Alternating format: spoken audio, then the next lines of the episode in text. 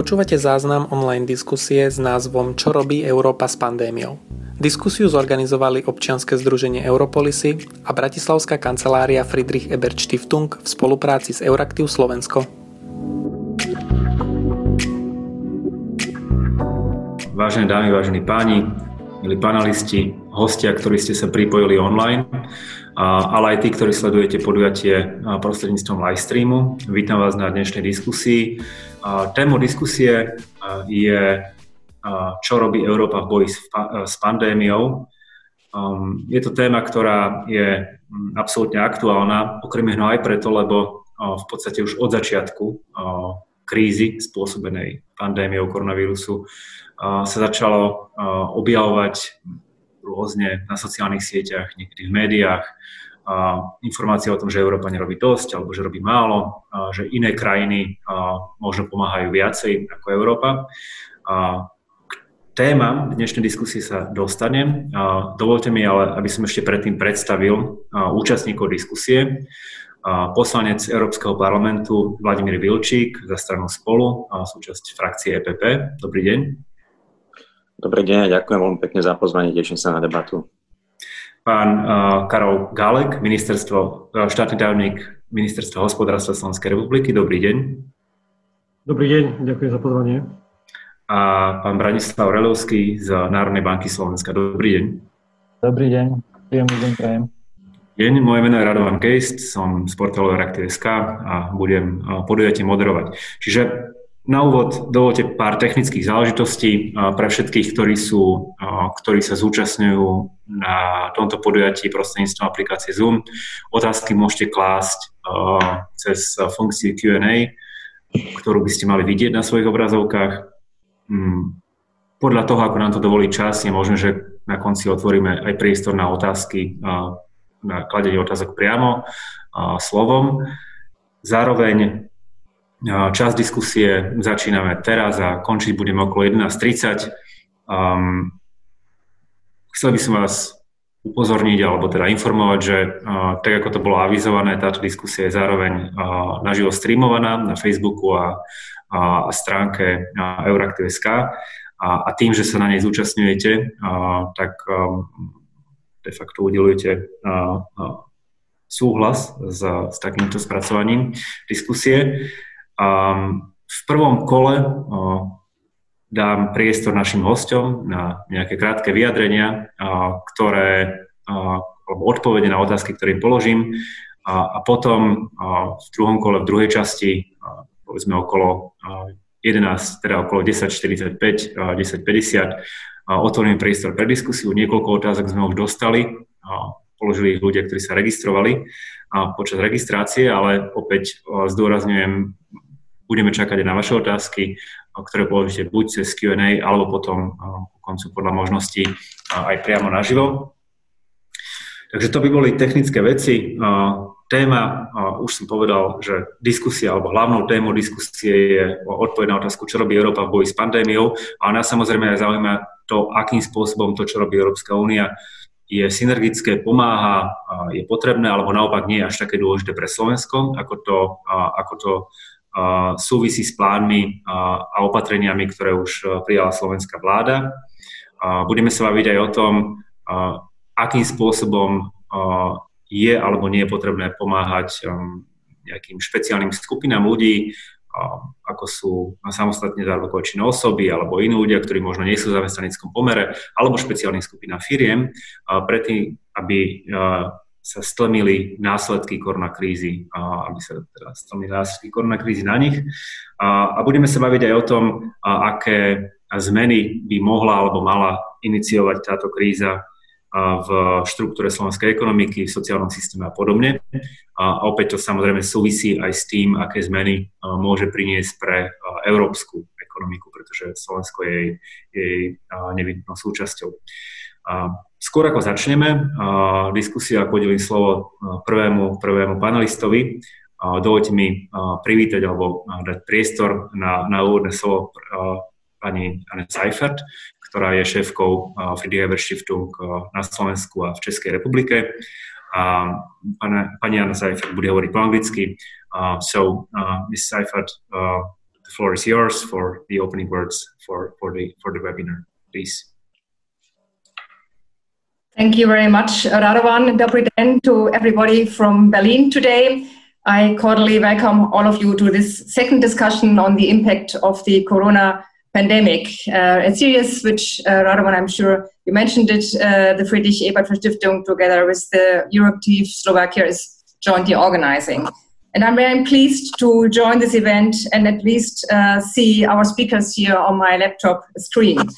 Uh, let me first uh, thank uh, our long-standing partner, Euractiv, especially Radovan Geist and Susanna Karbichova for this cooperation on, on the very uh, important topic, which I think we all didn't imagine to be relevant two months ago. Um, the kickoff webinar of this series uh, on social impacts two days ago was, uh, as I learned, very successful with a huge number of participants uh, and the webinar as well as many more watching the video later on. Um, and of course, our foundation, which is a German political foundation, um, has the socio-economic and political impacts on the pandemic as one of the uh, most crucial core issues at the moment worldwide. Uh, similar to Slovakia, Germany is observing other nations' plans on activities on how to handle the present crisis, especially in finding a successful balance between a shutdown to prevent fast spread of the coronavirus on the one hand and a restart of the economy to prevent further economic damages for all of us on the other hand. Uh, so far, each EU member state has its own instruments and time schedules for the shutdown, the exit strategies, and the economic stimulus packages. But I think it's also clear that the huge negative effects on our economy need a huge common financial package at EU level. And it needs solidarity to meet all challenges not only between the north and south, but also between the west and east part of the union. And uh, as you're all aware, today is the next virtual EU Council meeting, uh, and the heads of states are supposed to agree on the Corona aid package finalized by their finance ministers two weeks ago, and to discuss further programs. Council President Charles Michel will present a roadmap for recovery with a strong investment component, which sets out some important principles and defines key areas for action. Furthermore, the Council will discuss a possible increase of the next MFF budget, which uh, will be uh, still be finalized. And our uh, State Secretary Michael Roth yesterday told the press that Germany is ready to provide significant more funds. I guess this is a signal that Germany is very much aware of its responsibility in these difficult times. And as you're all aware, is that Germany will take over the EU presidency in a couple of weeks in July, and it will play a crucial role on how the Union will further manage this crisis. And I think for Slovakia, being the only Visegrad country who is member of the Eurogroup, it is of course of a great importance which measures this group will take in the future besides the huge package with three safety nets, which was already agreed on a couple of weeks ago. So one thing uh, I think is for sure, the coronic pandemic is another challenging test for Europeans' cohesion. Thus, our uh, today's discussion is very timely, and we are extremely happy to have a group of outstanding experts with us. Uh, and I like to welcome uh, our speakers from this point uh, from Berlin, uh, a member of European Parliament, Vladimir Bilčík, an old friend of the FES. Hello, Vladimir, nice to see you. Uh, State Secretary Karol Galek from the Ministry of Economy. Thank you very much, Mr. State Secretary, to be uh, one of our speakers. And finally, the head of public finance section of the National Bank, Mr. Branislav Hrilovsky. Good morning, everybody, and I'm very pleased that you join us today. Thank you very much for your time. Um, last but not least, I thank Radovan Geist again um, for being our partner, uh, or for having us as a partner, to put it this way, and for chairing this session. And uh, I wish all of you and all of our participants uh, a successful meeting. And thank you very much. Uh, Bye bye. Thank you, Anna, and thank you for supporting our effort to uh, spur the discussion about the European uh, issues in Slovakia. Uh, it's a long-term support, uh, actually, from 2003 onwards. Uh, so thank you again. Uh, we'll switch back to Slovak. takže ďakujem, ďakujem veľmi pekne a myslím si, že môžeme, môžeme začať s diskusiou, môžeme otvoriť diskusiu. Niektoré veci, o ktorých budeme hovoriť, už spomínala pani Anne Seifert. Ja by som dal na úvod slovo pánovi Bilčíkovi. Jean Monnet si povedal, že Európa bude vytvorená v krízach. Faktom je, teda otázkou je, či si predstavoval, že tie krízy budú nasledovať tak krátko po sebe. V posledných niekoľkých rokoch bola solidarita európskych krajín skúšaná a silno skúšaná vo finančnej kríze, v kríze eurozóny, migračnej kríze, dnes tu máme koronakrízu. A objavujú sa, objavujú sa názory, že Európa nerobí dosť, pretože nie je ochotná alebo nie je schopná robiť dosť na to, aby pomáhala krajinám. Čiže moja prvá otázka, alebo taký, také otvorenie diskusie pre, pre Vlada Vilčíkovi bola, myslíte si, že teda Európska únia v prvom rade reagovala dostatočne rýchlo na krízu a v druhom rade, či dnes je schopná efektívne pomôcť krajinám jednak prekonať pandémiu, ale potom aj vysporiadať sa s jej ekonomickými a sociálnymi následkami. Ďakujem veľmi pekne za slovo a e, naozaj sa teším, že môžem byť súčasťou tejto diskusie, akokoľvek je to zložité takto na ďalku a som rád, že sme sa spojili aj, aj s Berlínou. S Berlínom a potra- pozdravujem Anu Zajfert e, aspoň takto na ďalku, takže je to fajn byť v tejto spoločnosti a viacerých známych, ale aj nových tvári v tejto verejnej diskusie je veľmi dôležitá. Um, tá otázka podľa mňa je v niečom kľúčová, v niečom ale odzrkadluje to, akým spôsobom sme nastavili celú túto diskusiu od začiatku tejto krízy a v niečom je aj nešťastná. Je nešťastná v tom, že ako keby sa tu opäť vytvára dojem, ktorý, s ktorým neustále musíme zápasiť aj v slovenskej politike, aj naprieč Európskou úniou, že Európska únia je niečo, čo existuje mimo nás a my sme tu na Slovensku uh, v podstate nejaký ostrov v rámci tej Európy a keď teda treba, tak, tak Európska únia príde a v zásade, keď, keď netreba, tak, tak tu nie je. Uh, Európska únia je v prvom rade úniou dnes 27 členských štátov, ktoré majú spoločné inštitúcie, spoločné pravidlá, spoločne fungujú v jednotlivých členských štátoch, v Bruseli, v Štrásburgu. Jednoducho tak to vždy bolo, tak to je dnes. A z toho aj vyplýva tá reakcia. V niečom je logické, že tá reakcia na tú krízu bola um, nekoordinovaná, bola zložitá, pretože tá kríza sa dotýka najmä zdravia životov ľudí a za zdravie a životy ľudí sú stále v prvom rade zodpovedné členské štáty. To zdravotníctvo je v právomoci členských štátov, Európska únia tam hrá nejakú doplnkovú úlohu, ale, ale v zásade tá reakcia bola, bola zo strany štátov taká, aké boli problémy v jednotlivých štátoch. Niekde väčšie, niekde menšie. Začalo to v Taliansku, ale potom postupne sa to dotýkalo všetkých tých krajín. Treba povedať, že inštitúcie Európskej únie a vlastne aj agentúra, ktorú máme na to zriadenú a ktorú si všetci platíme aj e, zo slovenských e, daní, e, Európske centrum pre prevenciu a kontrolu chorôb varovalo pred možnou pandémiou v Európe už v januári. A vlastne nabadalo členské štáty pripravte sa na túto situáciu. Málo kto vtedy počúval, treba povedať, takmer nikto.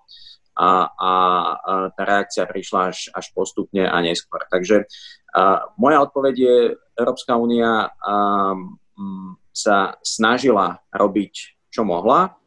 A dnes, aj vzhľadom na to, že toto nie je kríza jedného štátu, uh, a nie je to ani zlyhanie jedného štátu, ale tá pandémia sa týka nás, nás všetkých, tak Európska únia robí oveľa viac, než, než robila pred mesiacom, mesiacom a pol.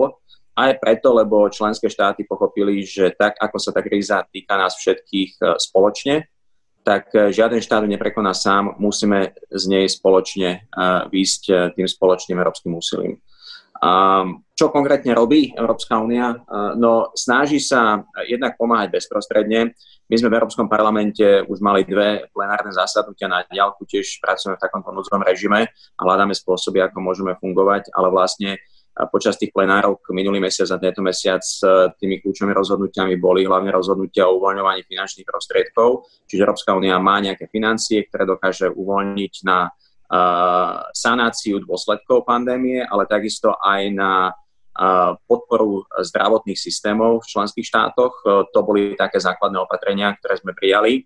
Takisto sme mali v ostatných týždňoch strategickú diskusiu o tom vlastne, ako výjsť tejto krízy von a prijali sme v Európskom parlamente aj plán, a našu spoločnú predstavu europoslancov, ktorú sme prijali minulý týždeň a ktorá si myslím, že je dôležitým príspevkom do debaty pred dnešným summitom európskych lídrov, ako vlastne ďalej v tej ekonomicko-sociálnej dimenzii, ale vlastne ako aj premyslieť celkový postup Európskej únie v iných oblastiach, pretože tá kríza sa dotýka nielen zdravia životov ľudí, nielen naše peňaženky, ale dotýka sa aj fungovania našich demokratických inštitúcií naprieč Európskou úniou.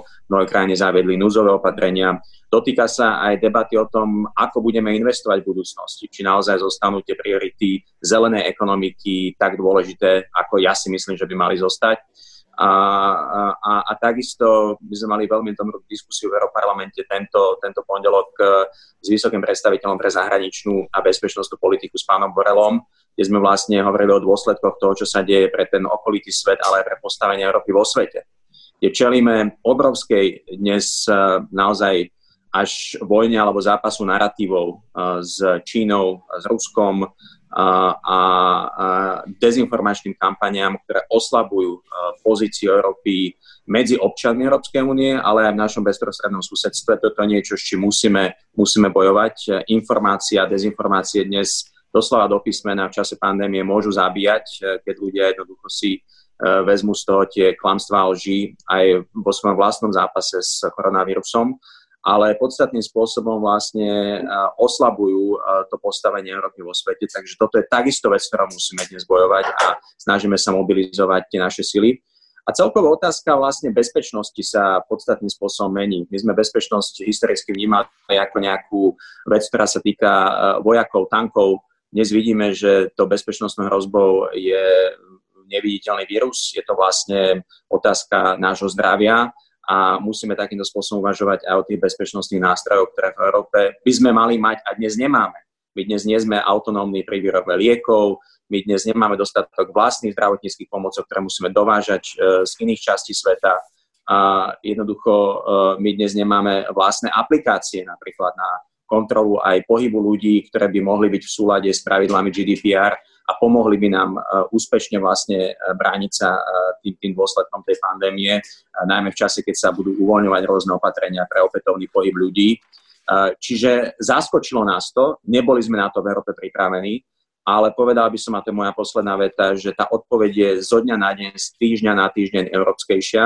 A ja si myslím, že je to aj príležitosť pre posilnenie toho európskeho projektu. Je to jediná cesta, ktorá pomôže nám aj na Slovensku a, a týka sa to celého spektra vecí. To znamená, toto nie je len tá finančná a sociálna otázka, ale je to naozaj celé spektrum vecí, ktoré dnes musíme riešiť na európskej úrovni a myslím si, že potrebujeme po tejto kríze silnejšiu Európu, ktorá bude schopná čeliť aj takýmto pandémiám, lebo uh, tie pandémie sa môžu opakovať. Toto nie je ojedinelá vec. Ukazuje sa, že toto je niečo, čo nás môže zasiahnuť opätovne a musíme byť na to pripravenejší. Takže asi toľko na úvod. Ďakujem veľmi pekne a myslím si, že môžeme rovno nadviazať. Pán štátny tajomník Karol Galek, z ministerstva hospodárstva máte de facto primárne na starosti prípravu opatrení, ktoré majú pomáhať slovenskej ekonomike alebo, alebo minimalizovať negatívne dopady krízy na slovenskú ekonomiku. Moja otázka je, ktoré zo zatiaľ prijatých európskych opatrení sú podľa vás pre Slovensko najužitočnejšie, najpotrebnejšie a Prípadne, čo si myslíte, že by ešte Slovensko mohlo potrebovať, alebo v čom by mohla Európska únia pomôcť Slovensku?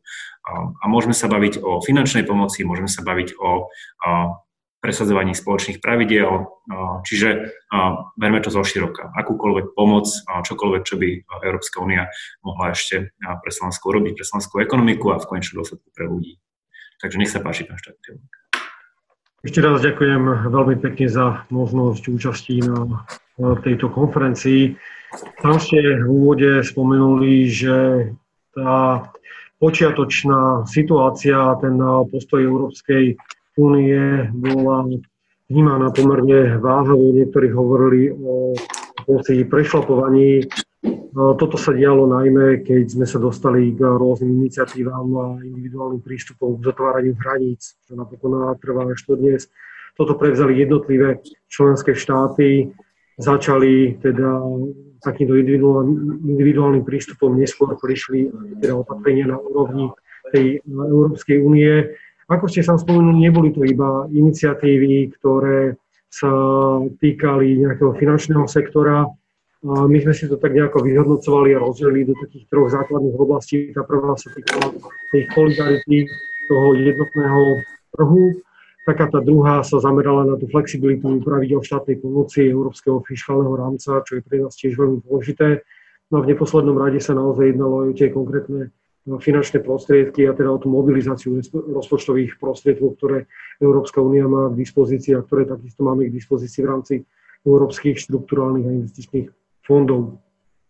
Skúsim eh, zobrať si tie tri oblasti tak eh, postupne a veľmi hyslovite. Eh, tá solidarita toho jednotného trhu spočíva najmä v tom zabezpečení dodávok lekárskeho vybavenia, zmiernenia vplyvu rôznych dopravných obmedzení na ten letecký sektor funkčnosť toho dodávateľského reťazca v spoločnom obstarávaní zdravotníckých pomôcok. Toto je takisto veľmi dôležité, pretože práve tie zdravotnícke pomôcky boli niečím, čo na tom trhu a nielen slovenskom, ale celoeurópskom chýbali a dovolím si povedať, že v mnohých oblastiach stále chýbajú.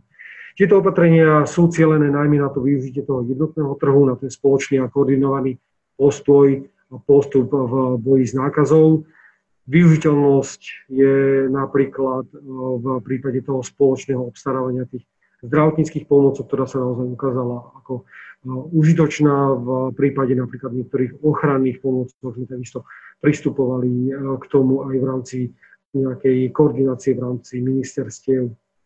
Okrem tohto poskytla Európska komisia tiež usmernenia o tom, ako využiť všetky tie možnosti flexibility, ktoré ponúka ten rámec Európskej únie pre verejné obstarávanie v núdzovej situácii, ktorá bola spôsobená práve tým prepuknutím tohto koronavírusu. Právne predpisy Európskej únie už dnes poskytujú verejným obstarávateľom v členských štátoch rôzne flexibilné riešenia na rýchle uspokojenie naliehavých potrieb. Tu sa bavíme najmä napríklad o nákupe osobných ochranných prostriedkov liekov alebo aj tých samotných ventilátorov, keď už pristupujeme k tej samotnej liečbe. V rámci tých, tej flexibility tých pravidel štátnej pomoci, tak tu sme sa dočkali toho dočasného rámca štátnej pomoci, vrátanie dodatku, ktorý prijala Európska komisia a ktorý prináša niekoľko možností na to poskytnutie likvidity. No a toto je naozaj pre nás veľmi dôležité, pretože prináša granty a daňové úlavy až do výšky 800 tisíc eur. Členské štáty môžu výraznejšie podporiť ekonomiku počas tohto ochorenia covidu a táto pomoc je poskytovaná v rámci dočasnej schémy kumulatívna s výnimkou de minimis, pričom tá maximálna výška pomoci pre jeden podnik sa pohybuje na úrovni 200 tisíc eur v období troch rokov. Toto znamená, že možnosti navrhované v súčasnom rámci štátnej pomoci sú poskytované nad rámec toho, čo umožňuje práve schéma de minimis. Európska komisia tiež schvaluje štátnu pomoc nad 800 tisíc, a to v tom zrýchlenom schvalovacom procese, čo je takisto veľmi užitočné. No a práve tá výhoda tých sum do tých 800 tisíc, tak tá je postavená najmä na tom, že túto naozaj netreba s Európskou komisiou nič konkrétne notifikovať.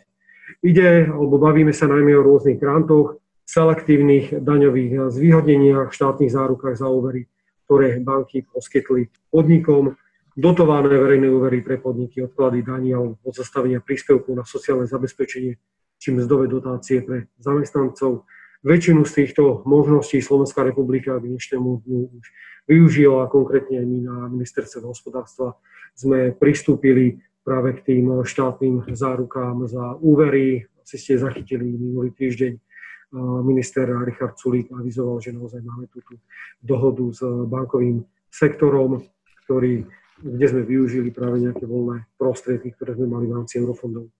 No a ministerstvo hospodárstva e, sa sústredí teda na poskytovanie tej štátnej pomoci najmä vo forme individuálnej pomoci konkrétnym zasiahnutým podnikom. Európska komisia tiež navrhla rade schváliť unikovú doložku rozpočtového rámca s cieľom rýchlo rozhodne a koordinovane reagovať na pandémiu spôsobenú koronavírusom. No a vďaka nej sa budú môcť členské štáty prijať opatrenia na primerané riešenia krízy a odchyliť sa práve od tých rozpočtových požiadaviek, ktoré by za bežných okolností uplatňované na základe Európskeho fiskálneho rámca. Ale tu treba povedať, že toto opatrenie je pre Slovensko a záväzky z dodržovania paktu stability a rastu sú dôležité pre možnosť odchýlenia sa od stanovených požiadaviek s cieľom navýšenia financovania potrebných vnútroštátnych opatrení. Dostávam sa teraz eh, k tej poslednej oblasti, a to je práve tá oblasť mobilizácie rozpočtových prostriedkov, ktorá je rozdelená na také tie dve základné fázy, zamerané na uvoľňovanie pravidiel a zabezpečenie likvidity.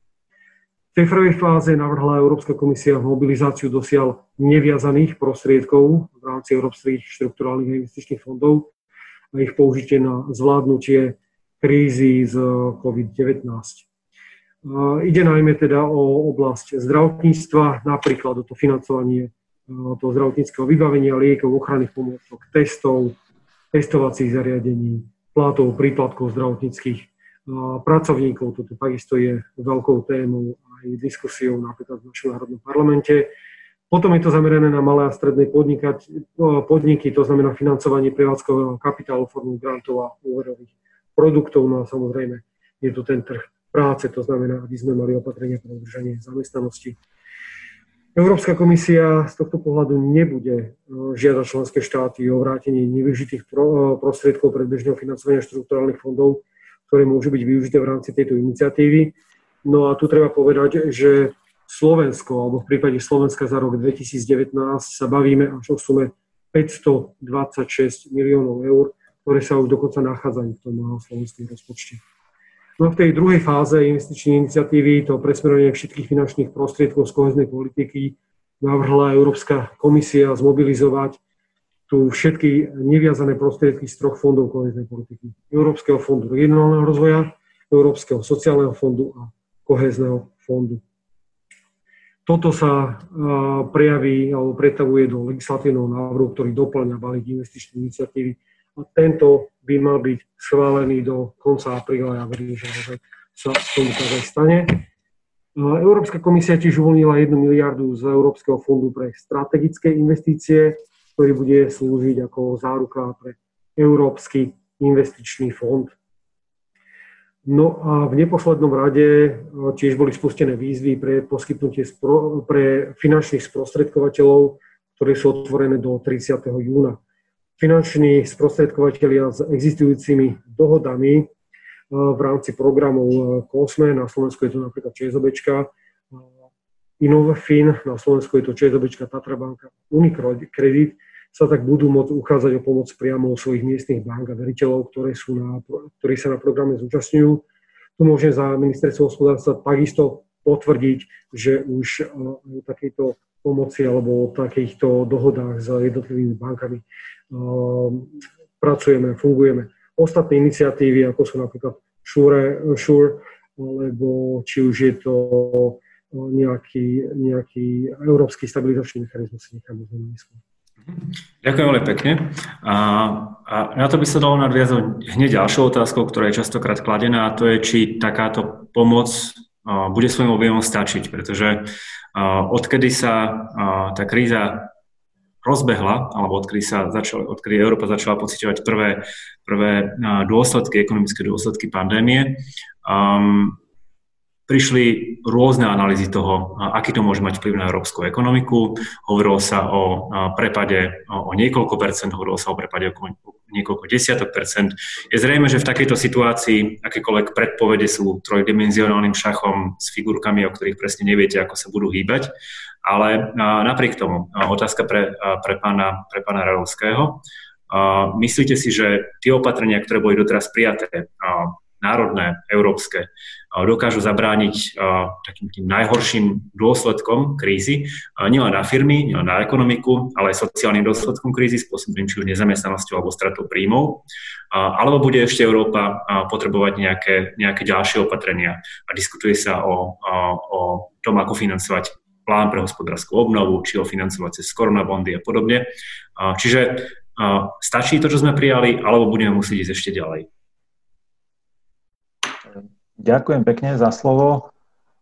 Ten pohľad na jednotlivé členské štáty je heterogénny. Samozrejme, krajiny podstate vo všetkých členských krajinách boli prijaté relatívne reš, tvrdé reštriktívne obmedzenia ohľadom pohybu osob alebo produkcie a tie mali samozrejme za následok, že ten systém sa do výraznej miery obmedzil a principiálne môžeme hovoriť, že tá ekonomika v podstate výrazne sa pozastavila, pozastavila svoju produkciu a to samozrejme už potom eskaluje tie ďalšie následky, či už je to e, náklady firiem, problémy likvidity. E, opatrenia, ktoré boli prijaté v jednotlivých krajinách, samozrejme sú možno v takých nejakých štyroch kategóriách môžeme ich zahrnúť a tam samozrejme medzi jednotlivými krajinami sú rozdiely. Či už je to podpora likvidity podnikov, udržanie pracovných miest, podpora financovania domácnosti alebo kompenzácie pre podniky, ktoré boli vlastne vystavené karanténou. To je otázka na národnej úrovni. Otázka na úrovni EÚ, tie opatrenia, ktoré boli prijaté, si myslím, že zatiaľ vytvorili dostatočný rámec na to, aby sme mohli ďalej diskutovať e, a pripraviť možno ďalšie nástroje, podľa toho, ako ten, ten vývoj v ekonomike sa bude vyvíjať. Zatiaľ v podstate sme len vo fáze, že mapujeme a monitorujeme ten aktuálny vývoj, ale vo veľa krajinách v podstate ešte nie sme v situácii, kedy môžeme hovoriť o tom, že plne všetky krajiny e, sú na tom vrchole tej recesie. Áno, to ešte stále budeme monitorovať a v podstate hľadať ten, ten pomyslený bod obratu a v závislosti od tohto potom no, samozrejme či už jednotlivé členské krajiny, ale, ale aj Európska únia podľa môjho názoru vie pripraviť ďalšie opatrenia. Eh, z môjho pohľadu zatiaľ to, čo sa pri, prijalo, je aktuálne postačujúce. Primárne sa vykryli tie, tie zásadné problémy, to je otázka likvidity, otázka v podstate nejakej nejakú výpadku príjmov pre domácnosti, čiže tam zatiaľ z tohto pohľadu je to postačujúce. Ten rámec je relatívne široký, takisto aj Európska centrálna banka vo svojich rozhodnutiach e, finančný sektor relatívne silne podporila, tak e, z tohto hľadiska ja to vnímam ako zatiaľ postačujúce. Pokiaľ sen vývoj bude sa vyvíjať možno nie podľa tých predstav, ako by sme všetci chceli, tak e, myslím, že ten priestor stále priniesť ďalšie opatrenia, či už z hľadiska ich adresnosti alebo objemu tam, tam určite bude. Ďakujem pekne. Postupne pribúdajú otázky od, od účastníkov registrovaných, ale skôr ako k ním prejdeme, dovolte ešte jednu otázku, ktorá tak trochu nadvezuje na to, čo ste spomínali. Spomínali sa tu témy ako zelené priority, strategická autonómia Európskej únie, Um, každá kríza môže byť aj príležitosťou na to robiť veci inak, uh, reštrukturalizovať ekonomiku, uh, posilniť uh, alebo, uh, alebo reformovať uh, sociálny systém a podobne. Čiže uh, otázkou je, uh, čo podľa vás uh, by mala uh, Európa, alebo akým spôsobom by mala Európa využiť túto krízu na to, uh, aby jej budúca štruktúra ekonomiky, jej sociálny systém boli jednak lepšie pripravené na podobné krízy, ktoré pravdepodobne prídu a môžu, byť, môžu mať rôzne príčiny, ale, ale nejaké otrasy prídu. A, a po druhé, aj boli lepšie prispôsobené tým dlhodobým výzvam, ktorý musí Európa tak či tak čeliť bez ohľadu na to, či tu máme korona krízu alebo nie. A, to je automatizácia, digitalizácia, a sú to environmentálne problémy a tak ďalej. Čiže čo podľa vás alebo akým spôsobom je možné využiť túto krízu na to, aby sa stala európska ekonomika, sociálne systémy odolnejšími a lepšie pripravenými na budúcnosť. A môžeme ísť asi v tom istom poradí, čiže nech sa páči, pán Biuči. Ďakujem veľmi pekne. Toto je dnes e, veľmi podstatná súčasť politickej diskusie, ktorú máme napríklad v Európskom parlamente, ale aj v európskych inštitúciách. Je to diskusia, ktorú potrebujeme mať viac aj na Slovensku, pretože my dnes e, v tom úplne prvom roku naozaj musíme chrániť zdravie a životy ľudí. Potrebujeme sa dohodnúť na tom, akým spôsobom budeme sanovať, nahrádzať, kompenzovať tie bezprostredné straty, ktoré už dnes všetci. A tu musíme spojiť sily v rámci Slovenska, zmobilizovať sa, ale samozrejme využiť všetky tie prostriedky, ktoré máme dnes aj z Európskej únie a pán štátny tajomník Alek ich spomínal, sú to nemalé prostriedky a Myslím si, že tou kľúčovou úlohou pre tú novú slovenskú vládu je ukázať, že aj eurofondy vieme na Slovensku využívať rýchlo, účelne a, a do posledného centu, čo sa zatiaľ nedarilo nikomu. A, takže toto by som povedal, by bol veľký úspech, a, aby sme naozaj tie príležitosti, ktoré nám Európa už nezdáva, využívali lepšie. A, a to je možno také bezprostredné poučenie pre tie najbližšie týždňa a mesiace, keď sa bavíme o tom, že aké poučenie si z toho vziať. My tú krízu musíme zvládnuť a vieme, že ho nezvládneme len sami a, a skúsme využiť všetko to, čo dnes máme k dispozícii, k dispozícii čo najlepšie. A, ale samozrejme tá otázka, a, ktorú, ktorú si nastolil, a, to je taká strategická otázka, že čo to vlastne pre nás znamená, ako vieme a, a, spoločne ísť ďalej v tom budúcom desaťročí. No, uh, ukazuje sa dnes, aké dôležité bolo v tých ostatných rokoch, keď sme tu mali tie rôzne krízy a najmä krízy súvisiace s tými finančnými aspektmi, s dlhmi, budovať si rôzne poistky. Ono, Európska únia v niečom je taký vlastne poistný systém, ktorý všetci máme. A keď sú dobré časy, tak sa neveľmi nevšimáme, že tú úniu máme. Ona tak ako keby žije trošku pomimo nás a keď máme veľký problém alebo naozaj kolosálny problém ako momentálne, tak e, zrazu sa utiekame k tej únii.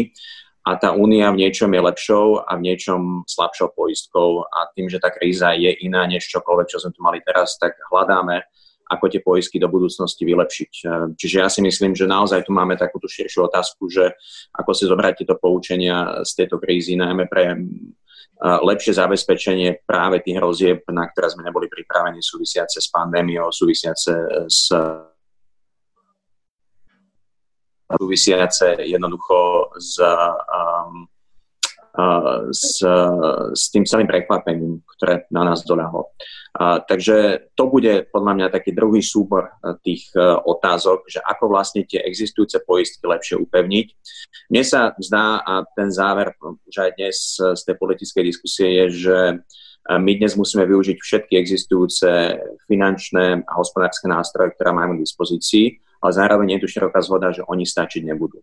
Nebudú stačiť, lebo toto nie je problém Grécka, toto nie je problém Talianska, toto je problém, problém všetkých členských štátov, vrátane aj tých najväčších a najsilnejších ekonomík, ako je Nemecko. Čiže potrebujeme hľadať aj nové nástroje. O tom bude aj dnešná diskusia lídrov. My sme v Európskom parlamente navrhli um, dohodu na tzv. ozdravných dlhopisoch, ktoré mohli byť garantované európskym rozpočtom. Čiže mne z toho vyplýva, že ten európsky rozpočet, o ktorom sme v ostatných uh, mesiacoch a aj pár rokov diskutovali veľmi intenzívne, hlavne v tom budúcom, na tých najbližších 7 rokov, tak bude musieť byť nadizajnovaný inak, než sme o ňom rozmýšľali. A, myslím si, že aj objem toho rozpočtu môže byť iný. Uh, mal by byť iný, mal by byť vyšší.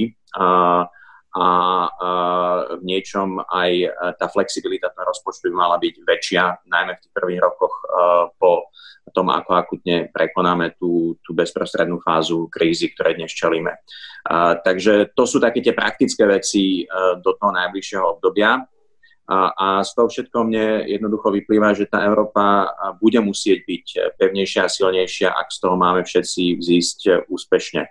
A, a hovorím to aj preto, lebo myslím si, že tu sa nedá odčleniť pár štátov a, a ako keby povedať si, že na ne zabudneme a my všetci budeme uh, úspešní a pôjdeme ďalej. Nie, nebude to tak fungovať.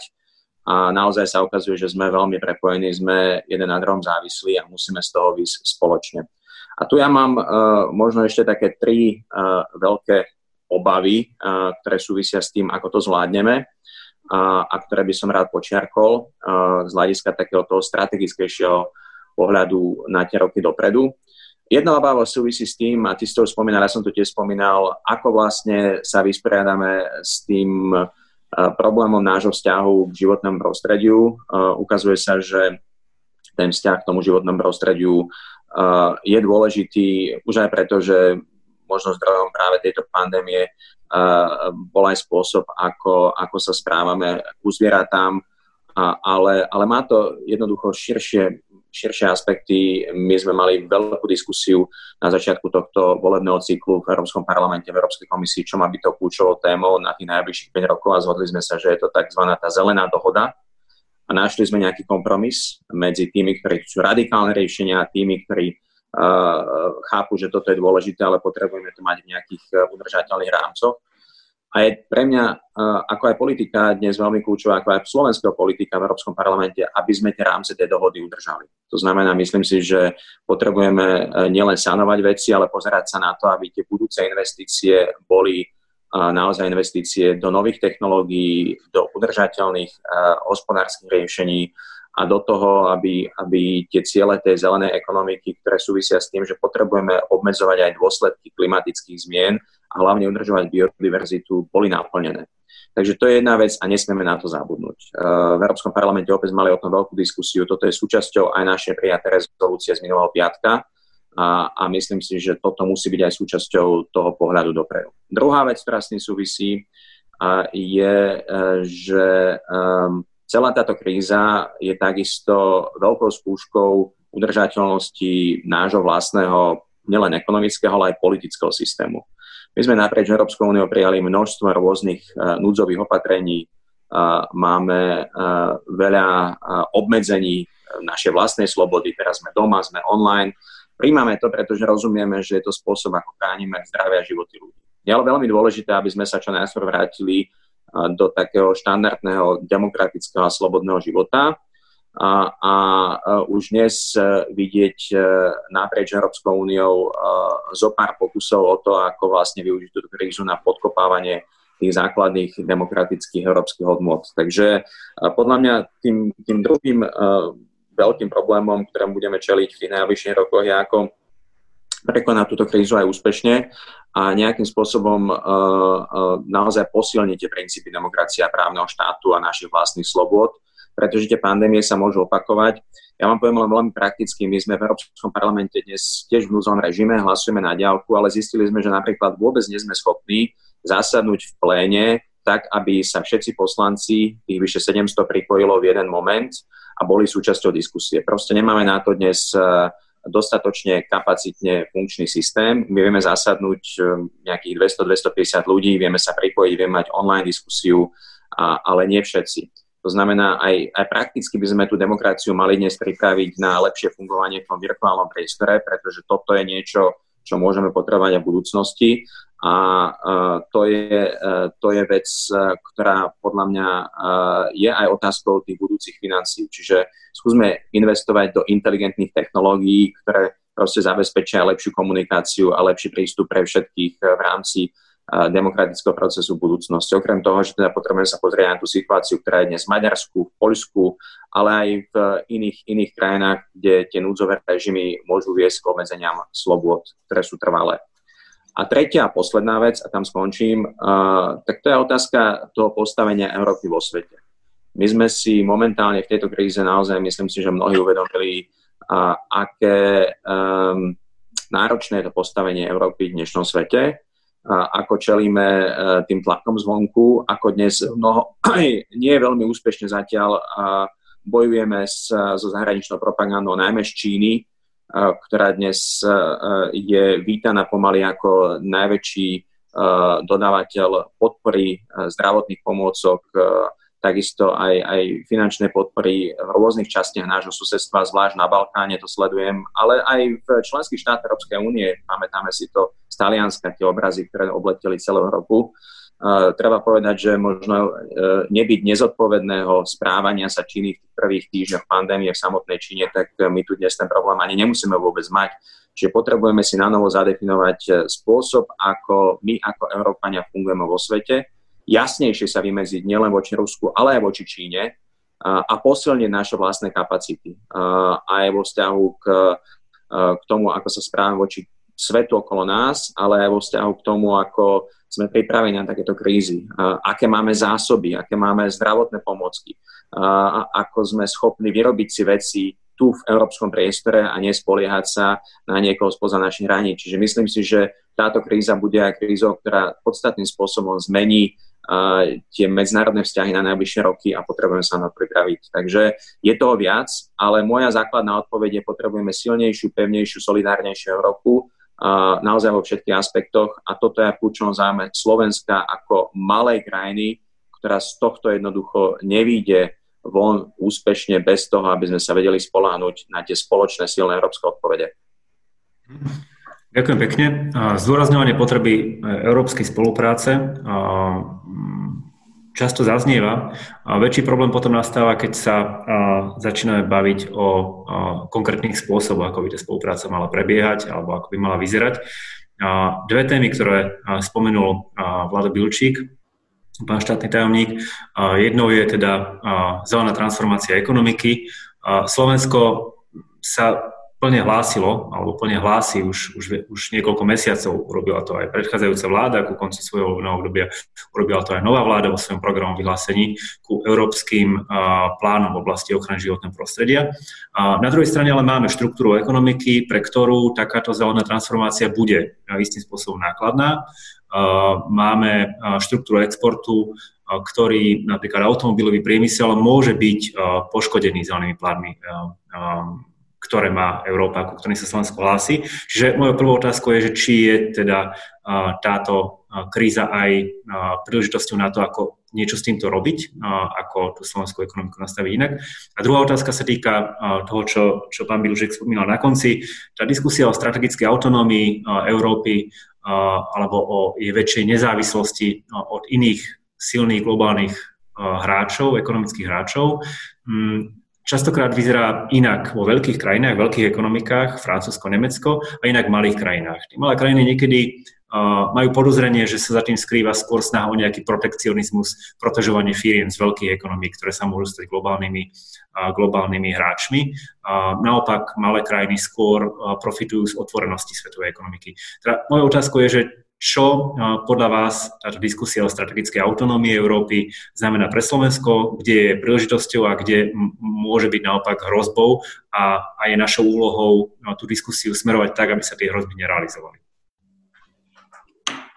Ja nadviažem možno plynulo na pána Bilčíka a tie jednotlivé body, o ktorých sa sám zmienil.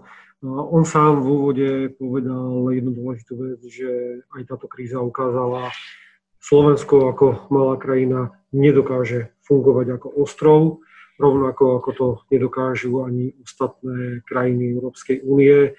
Sme odkázaní na tú spoluprácu a ja si myslím, že toto bude aj do budúcnosti dôležité. Vy ste sa pýtali aj na tú stratégiu autonómie a na to, že môžeme doplácať niekedy na to naše postavenie malej krajiny, pretože malú krajinu naozaj sme. A tu Slovensko samozrejme môže a myslím, že aj v tejto kríze ukazuje, že vie byť plnohodnotným partnerom. Ukazujeme zvyšku tej Európskej únie, ako sa vieme vysporiadať s niektorými tými dopadmi. Možno niektoré tie opatrenia sú príliš tvrdé, ale ako som komunikoval aj s niektorými zahraničnými partnermi, pre mnohých inšpiratívne a verím, že keď ich dokážeme inšpirovať v takýchto veciach, tak určite budeme aj relevantným partnerom pri ďalšej diskusii o nejakej spoločnej ekonomike, spoločnom trhu a nikto nás nebude do budúcnosti z tohto celého vnechávať. Ehm, veľmi dôležitú vec, ktorú spomenul pán Bilčík, ehm, to je práve tá výzva, ktorú prináša táto kríza pre tú slovenskú ekonomiku, ale nielen ekonomiku, ale aj sociálny systém. Ehm, my budeme musieť určite venovať zvýšenú pozornosť práve tomu tlaku na digitalizáciu systému, racionalizáciu odvodového systému ale budeme takisto musieť viacej financií venovať na podporu výskumu, vývoja, inovácií. A za týmto účelom sa bude musieť tak nejak prispôsobiť a zmeniť aj to správanie jednotlivých podnikateľov. A tu by som tak nejak plynulo prešiel práve k tej otázke ohľadom tej zelenej transformácie alebo zelenej ekonomiky, pretože toto s tým priamo súvisí. Na Slovensku máme, dovolím si povedať, napríklad v prípade energetiky pomerne pozitívny energetický mix, čo sa týka nejakej uhlíkovej stopy, pretože viac ako 50% elektrickej energie si vyrábame z jadra, ktorá je v Európe považovaná za nízkouhlíkovú, respektíve takmer bezuhlíkovú technológiu. Máme tu naozaj dnes iba dve uholné elektrárne, ktoré fungujú jedna s nejakým štátnym prispením alebo požehnaním, to je ten všeobecný hospodársky záujem. No a práve táto kríza ukázala, do akej miery kto vie byť v čom flexibilný a kto čo pýta. V energetike sme zaznamenali dramatický pokles spotreby. Súvislí to samozrejme jednak so znížením dopravy. Keď sa bavíme o nejakých pohonných hmotách, to sa prejavilo v tom poklese cien ropy, čo mu bude za nejakých 6 až 9 mesiacov takisto nasledovať zníženie zemného plynu na trhoch. Ale Takisto došlo k dramatickému poklesu elektriny, kedy ten spot sa pohybuje počas napríklad víkendu až na nejakých záporných úrovniach. Ten priemer toho poklesu na Slovensku, keď to zoberieme napríklad za mesiac marec, bol až 10 um, a tu sa otvára tá otázka, ktoré zdroje my vlastne do budúcnosti potrebujeme. Potrebujeme naozaj štátom uh, dotované alebo minimálne garantované zdroje, ktoré nám ničia to životné prostredie, ako je elektrárny v Novákoch, alebo radšej sa sústredíme na to, do čoho sme už naozaj do dnešného dňa investovali miliardy a to je nejaká tá podpora obnoviteľných zdrojov. A pritom, že obnoviteľné zdroje dnes nepýtajú už ani peniaze, ale pýtajú skôr nejaké administratívne úľavy, pýtajú to, aby si ten výrobca mohol takúto elektrínu, ktorú si vyrobí, alebo energiu vo všeobecnosti spotrebovať sám u seba bez nejakých eh, zvýšených poplatkov, ktoré musí dodávať niekomu, kto z, toho, eh, kto s touto elektrínou nemá nič spoločné. To znamená, že aj táto kríza, práve ten pokles spotreby, častokrát prebytok tej energie otvára takú tú diskusiu, ako sa bude tá energetika, nie slovenská, ale celoeurópska, vyvíjať po tej kríze. Pretože stále aj na tej európskej úrovni je množstvo rôznych schém, ktoré lobistických tlakov, ktoré podporujú technológie, ktoré z pohľadu e, životného prostredia nie sú e, trvalo udržateľné ani z pohľadu nejakého, nejakej tej požiadavky trhu. E, ja sám som zástancom toho, aby sme práve túto krízu využili na takú transformáciu nielen ekonomiky, ale aj celého nášho priemyslu, priemyselného trhu, aby sme sa sústredili aj napríklad na to zvyšovanie energetickej efektívnosti. A nebavíme sa iba o nejakých budovách, či už súkromných alebo verejných, ale takisto sa bavíme o tom samotnom priemysle, ktorý na Slovensku je. Slovensko je jednoducho tou priemyselnou krajinou, ale takisto treba povedať, že aj v tom priemysle máme stále, stále veľké rezervy. Pozrime sa na to, ako funguje ten priemysel k dnešnému dňu, kde má rezervy z pohľadu energetickej efektívnosti a do budúcnosti, keď budeme otvárať nejaké nové výzvy a investičné príležitosti, tak by sme sa naozaj zamerali na tú trvalú udržateľnosť, ochranu životného prostredia a to, aby sme naozaj už do budúcnosti nepodporovali niečo, čo nám všetkým, lebo keď sa bavíme o životnom prostredí, tak toto sa nám následne pre, prenáša aj do toho zdravotníctva, tak aby nám to nejakým spôsobom do budúcnosti škodilo. A nielen ekonomicky, ale naozaj po tej zdravotnej stránke. Ďakujem pekne. Pán Relovský, hovorí sa, alebo teda niektorí predpo, predpokladajú, že táto kríza prinesie určité zmeny v štruktúre európskych ekonomík alebo európskej ekonomiky. Hovorí sa o tom, či krajiny nezačnú viacej podporovať verejnú dopravu na úkor osobnej, o možno nejakému väčšom príklone ku digitálnym technológiám a podobne. Podľa vás ak by táto ak by hospodárske následky tejto krízy mali byť hlboké, čo by tiež asi znamenalo, že, že tá kríza zmení výraznejšie podobu európskej ekonomiky. Do akej miery to môže ohroziť Slovensko, ktoré je extrémne otvorenou ekonomikou, ktoré potrebuje vyvážať, vyvážať na jednotný európsky trh, ale aj mimo európskeho trhu a do akej miery to prináša pre tú slovenskú ekonomiku príležitosti a čo musíme urobiť na to, aby sme tie rizika teda minimalizovali a príležitosti mohli využiť. Čiže je to skôr taká otázka do budúcnosti, keď, keď túto krízu prekonáme. Plne súhlasím s predchádzajúcimi diskutujúcimi, ktorí spomenuli jeden zásadný fakt a to je digitalizácia. Aj v podstate predtým, ako vôbec sa začala riešiť problematika súčasnej pandémie, Európska komisia si za jednu z priorít označila digitalizáciu v rámci EÚ a to si myslím, že bude kľúčový prvok, respektíve tá súčasná pandémia môže len urýchliť potrebu digitalizácie v širokom spektre oblasti, či už je to otázka vôbec e, nejakého pokrytia kontroly osôb alebo vôbec poskytovania verejných služieb v jednotlivých členských štátoch. Ehm, tie digitálne technológie samozrejme hlavne v prípade Slovenska majú ešte veľké rezervy a aj tie technológie, ktoré máme u občanov, v podstate to povedomie využívania tých technológií je takisto kľúčové. Čiže nie len zo strany jednotlivých členských štátov vytvoriť prostredie na to, aby tu tie digitálne technológie boli, ale samozrejme potrebné je aj vybudovať povedomie u ľudí, aby tieto technológie využívali. Čiže tam ten prienik si myslím, že by mal byť e, z dvoch stran zabezpečený. E, čo sa týka vplyvu na jednotlivé členské štáty, e, samozrejme asi kríza bude mať, môže mať aj tie pozitívne následky pre Slovensko. Tá snaha európskych firiem zvýšiť spolahlivosť dodavateľských reťazcov mimo krajiny EÚ môže viesť k tomu, že tá koncentrácia výroby sa bude viacej sústredovať v Európe. A na druhej strane máme možno skúsenosti e, z tej predchádzajúcej krízy, že snaha o optimalizáciu nákladov viedla ku presunu časti výrobných odvetví do krajín na perifériu Európskej únie a tam stále ešte môžeme hovoriť, že sme cenovo cenovo konkurencieschopní, aj keď samozrejme za posledných 10 rokov tá cenová konkurencieschopnosť e, sa výrazne znížila, ale priestor tam naďalej je. My ako malá otvorená ekonomika samozrejme nemôžeme, nemôžeme poskytovať celý ten, e, celý ten servis v plnej kvalite a tam práve by sme mali podporovať to, že tá hĺbšia integrácia na úrovni EÚ môže prispieť e, pre Slovensko, priniesť pre Slovensko ďaleko väčšie benefity.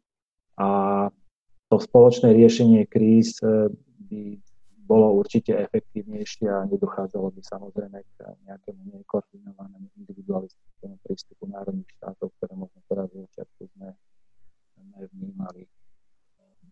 Minulá tá kríza v podstate rehabilitovala fiskálnu a finančnú reguláciu v hospodárskej politike a aj tá súčasná potom môže viesť k posilneniu tej fiskálnej integrácie v eurozóne, vytvoreniu spoločných zdrojov a možno aj oživeniu tej myšlienky nejakej e, priemyselnej politiky na posilnenie tej e, strategickej sebestačnosti.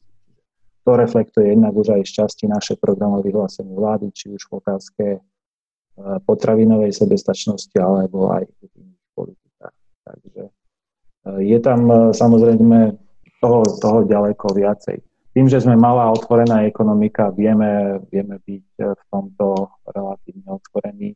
Je to otázka toho, ako budeme efektívne zvládať prílev kapitálu a ako budeme aj atraktívne tých, tie nové investície lákať. Ďakujem pekne. Som rád, že ste spomenuli tú otázku spoločných zdrojov alebo možno nových spoločných zdrojov Európskej únie. Toho sa týka aj viacero, viacero otázok od, od poslucháčov, a teda od účastníkov diskusie. A preto položím teraz niekoľko otázok a je na každom z vás, na, ktoré sa, na ktorú sa rozhodne odpovedať. Prvá a pomerne častá, často sa opakujúca je otázka na koronabondy keď sa hovorí o nejakom spoločnom dlhovom nástroji, rozumie sa mnoho vecí. Rozumie sa pod ním možno dlhopis garantovaný európskym rozpočtom, o ktorom dnes hovorí Európsky parlament a ktorý navrhuje aj komisia. Rozumie sa pod ním nejaký dlhopis vydávaný napríklad Európsky stabilizačným mechanizmom alebo nejaký iný nástroj, v ktorom, v ktorom členské krajiny spoločne garantujú tento dlhopis. Čiže otázka je, že do akej miery vidíte šancu, teda Poprvé, či je vôbec niečo takéto potrebné dnes v Európe, či Európa niečo takéto potrebuje a ako vidíte šance, že niečo takéto bude schválené v jednej z tých podôb, ktorú som, ktorú som spomínal. Ďalšia otázka sa týka nového nástroja SURE, to znamená nejakej, nejakej schémy, ktorá má pomôcť krajinám niesť náklady súvisiace s hrozbou nezamestnanosti. O európskom poistení nezamestnanosti sa opäť hovorí dlho. Slovenské predsedníctvo v Rade EÚ bolo jedným z tých, ktorí položili túto otázku výraznejšie opäť na stôl v Európe. V každom prípade tá schéma SURE je niečím iným. Nie je to európske poistenie nezamestnanosti, má skôr pomáhať krajinám niesť, niesť náklady na ohrozené pracovné miesta. Otázka teda je, či je to niečo, čo Slovensko potrebuje dnes, alebo akú úlohu môže tento nástroj zohrať, zohrať pre Slovensko a či je to schéma, ktorá by mala fungovať alebo existovať v Európe možno aj v nejakej pozmanenej polohe aj za horizontom tejto, tejto krízy. A posledná otázka je trošku možno špecifická pre Slovensko. Mnoho z opatrení, ktoré prijala slovenská vláda, je financovaných zo štrukturálnych fondov, čo je pre nás dobrá príležitosť, pretože asi nikdy sme neboli takí radi z neschopnosti, doterajšej neschopnosti čerpať eurofondy, ako keď prišla táto kríza. Na strane druhej financovanie z, z európskych štruktúrnych fondov zo sebou prináša určité obmedzenia. Čiže otázka je, že či je toto nejaký šťastný nástroj, alebo je to iba východisko z núdze a či by si Slovensko nemalo pripravovať nejaké systémové iné nástroje na to, aby dokázalo v budúcnosti zvládať tieto krízy. Nech sa páči, pán štátny tajomník. A, a môžete si vybrať ktorúkoľvek z týchto otázok a odpovedať na ňu. Ja by som možno zareagoval, keďže som už aj v tom mojom prvom vstupe spomenul tú iniciatívu SURE, ktorý, ktorá je práve tým novým nástrojom, ktorý poskytne úvery až do výšky 100 miliard eur krajinám, ktoré to potrebujú na to, aby mohli pracovníci dostávať príjem teda aby podniky si mohli udržať svojich zamestnancov. Tento nástroj je z môjho pohľadu na Slovensku veľmi dobre využiteľný, pretože ľudia si budú môcť naďalej platiť svoje nájomné faktúry, napríklad potravinové nákupy, no a zároveň tieto prostriedky prispievajú práve kvôli k tomu dôležitému zachovaniu tej stability, celkovej stability práve toho hospodárstva. Tieto úvery majú byť založené práve na zárukách, ktoré poskytujú jednotlivé členské štáty a budú smerované práve tam, kde to použitie je už v súčasnej situácii najnaliehavejšie, pretože toto si takisto každý deň vyhodnocujeme u nás na ministerstve hospodárstva, čo by malo byť prioritou v prípade poskytovania akejkoľvek pomoci. Máme rôzne úrovne, na začiatku sme začínali napríklad s tým, že ktoré podniky majú byť dokedy zatvorené. Postupne máme dnes predstavenú tú fázu mm, toho uvoľňovania. A teraz sa pýtame, komu to akým spôsobom uškodilo, kto potrebuje na čo ešte prispieť, či je to nájomné, alebo či energie. V prípade energií tam vediem siahodlhé diskusie v rámci celého toho odberateľsko, dodávateľsko, distribučného reťazca, kde napríklad samotní dodávateľia vravia, že v prípade nejakých dodávok energie alebo platobnej disciplíny u domácnosti nemajú vôbec žiadne problémy. Tam sa dokonca tá spotreba zvýšila, ale všetci sedia doma, sú na tých home office a nikto z nich nechce byť odpojený, takže naozaj tú faktúru poctivo zaplatia. Trocha horšia situácia je v prípade nejakých eh, priemyselných odberateľov, eh, v prípade, ale tu sa bavíme najmä o podnikateľoch, ktorí majú zatvorené prevádzky práve z dôvodu jednotlivých opatrení toho hlavného hygienika. To sa bavíme naozaj o rôznych kaderníctvách, reštauráciách, e, masážnych salónoch. Toto sú tí, ktorí dnes ale aj súčasne znížili tú spotrebu energii, takže tie energie pre nich nie sú až také, také kľúčové. Uh, odliaznúť od tohto všetkého, vrátim sa naspäť k tomu nástroju ŠUR, ktorý má podporovať tie režimy skráteného pracovného času, ktorý funguje konec koncov už aj dnes. No, podobné opatrenia sú zamerané na pomoc členských štátov aj pri ochrane pracovných miest, zamestnancov, samostatne zárobkových, e, zárobkovo činných osôb práve pred rizikom toho ich e, prepustenia alebo straty príjmu. Takisto firmy môžu skrátiť dočasne nejaký ten pracovný čas a samostatne zárobkovo činné osoby dostanú náhradu príjmu za súčasnú núzovú situáciu. Tento nástroj bol podporený všetkými ministrami financií práve na zasadnutí Euroskupiny toho 9. apríla. S ministerstvom sociálnych vecí, práce a rodiny sme takisto boli častokrát v diskusii, v kontakte, aké ďalšie opatrenia môžu byť príjmané.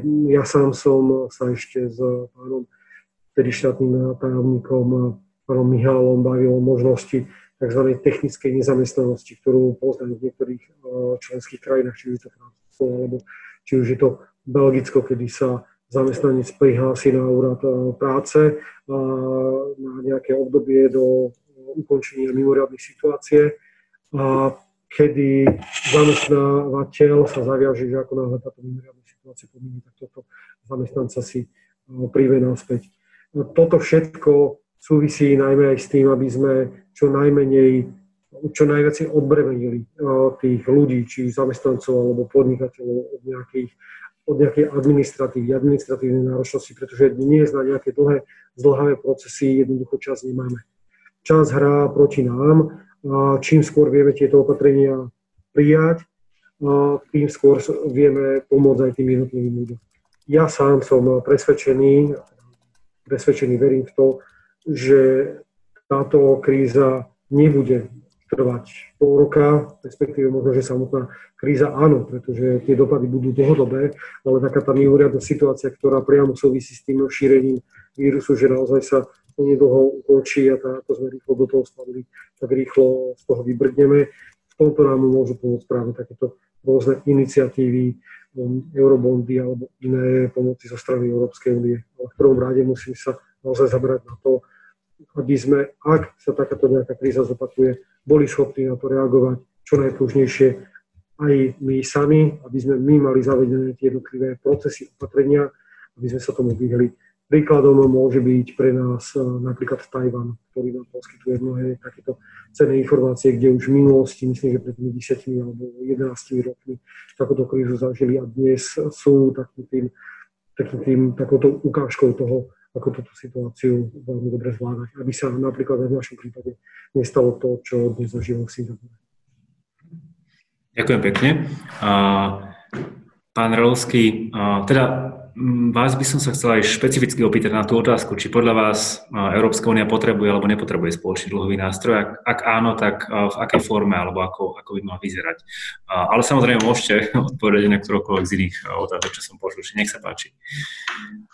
Um, dobrá otázka. Myslím si, že otáz- tá odpoveď je skôr možno hľadanie politického konsenzu. Čiže my dlhodobo vnímame v rámci EU krajiny, ktoré zásadne majú problém s takýmito formami nástrojov, ktoré sa majú na, euro, na úrovni euro, euro, Európy pretláčať. Dlhodobo vnímame postoj v podstate Holandsko, Fínsko, Rakúsko, ktoré majú s týmto zásadný problém a um, samozrejme vždy tam budú tie dva protipóly. Áno, jedna je tá spoločná zodpovednosť, spoločná solidarita a na druhej strane tá finančná disciplína jednotlivých krajín, hlavne v tých dobrých časoch. Áno, tak. V takom prípade malo by to byť e, vzájomne vyvážené, áno, že viem si predstaviť mať spoločnú solidaritu, ale zároveň v tých dobrých časoch dôsledne dodržiavať e, tie pravidlá, ktoré máme nastavené. V takom prípade to má zmysel pokiaľ budeme sa pozerať na to jednostranne, áno, že v tých zlých časoch umožníme krajinám e, tú solidaritu vnímať široko a v dobrých časoch nebudeme efektívni v dodržiavaní pravidiel, tak samozrejme e, nebude ani politická vôľa ďalej túto agendu ďalej rozvíjať a pretlačať. A v tomto duchu si myslím, že tá diskusia pravdepodobne sa bude ďalej rozvíjať. Ja sa možno dotknem ešte otázky aj e, eurofondov. Nie je to len prípad Slovenska, kedy to čerpanie je v podstate v porovnaní možno s tým predchádzajúcim programovým obdobím eh, pomalé. Áno. Slovensko je na jednej strane na chvoste, ale s takýmto nejakým pomalším čerpaním eurofondov zápasia aj viaceré krajiny v Európe. Takže v takom prípade je to skôr taká, taký dobrý dôvod, ako tieto peniaze efektívnejšie možno využiť v čase teraz, keď nie, nie ich až tak dostatok a zároveň e, možno pripraviť sa na to ďalšie programové obdobie, aby sme načrtli aj tie nové témy, ktoré tam budú. Ďakujem pekne. Pán Bilčík, o koronabondoch dnes hovoria lídry, hovorí o nich aj Európsky parlament, aj keď v trochu inej podobe. Čiže ako vy vidíte šancu na to, že vôbec nejaký spoločný dlhový nástroj v Európskej únii vznikne.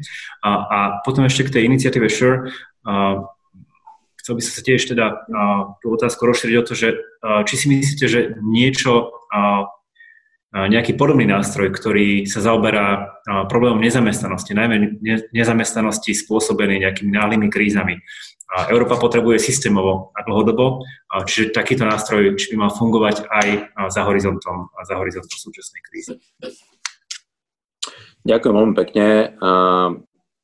No je to, dnes by som povedal, že možno tá kľúčová politická otázka aj na samite, ktorý všetci budeme pozorne sledovať. Ja ten summit dnešný považujem za takú prvú politickú diskusiu, alebo ak chcete trošku expresívnejšie, politickú bitku názorov o tom, ako celý ten problém riešiť e, v nejakom strategickom horizonte časovom a nájsť udržateľné riešenie, aby sa nám tu nezačali rozpadať tie národné ekonomické systémy, aby vlastne tu zostala nejaká základná dôvera tých finančných trhov, že toto celé spoločne prekonáme.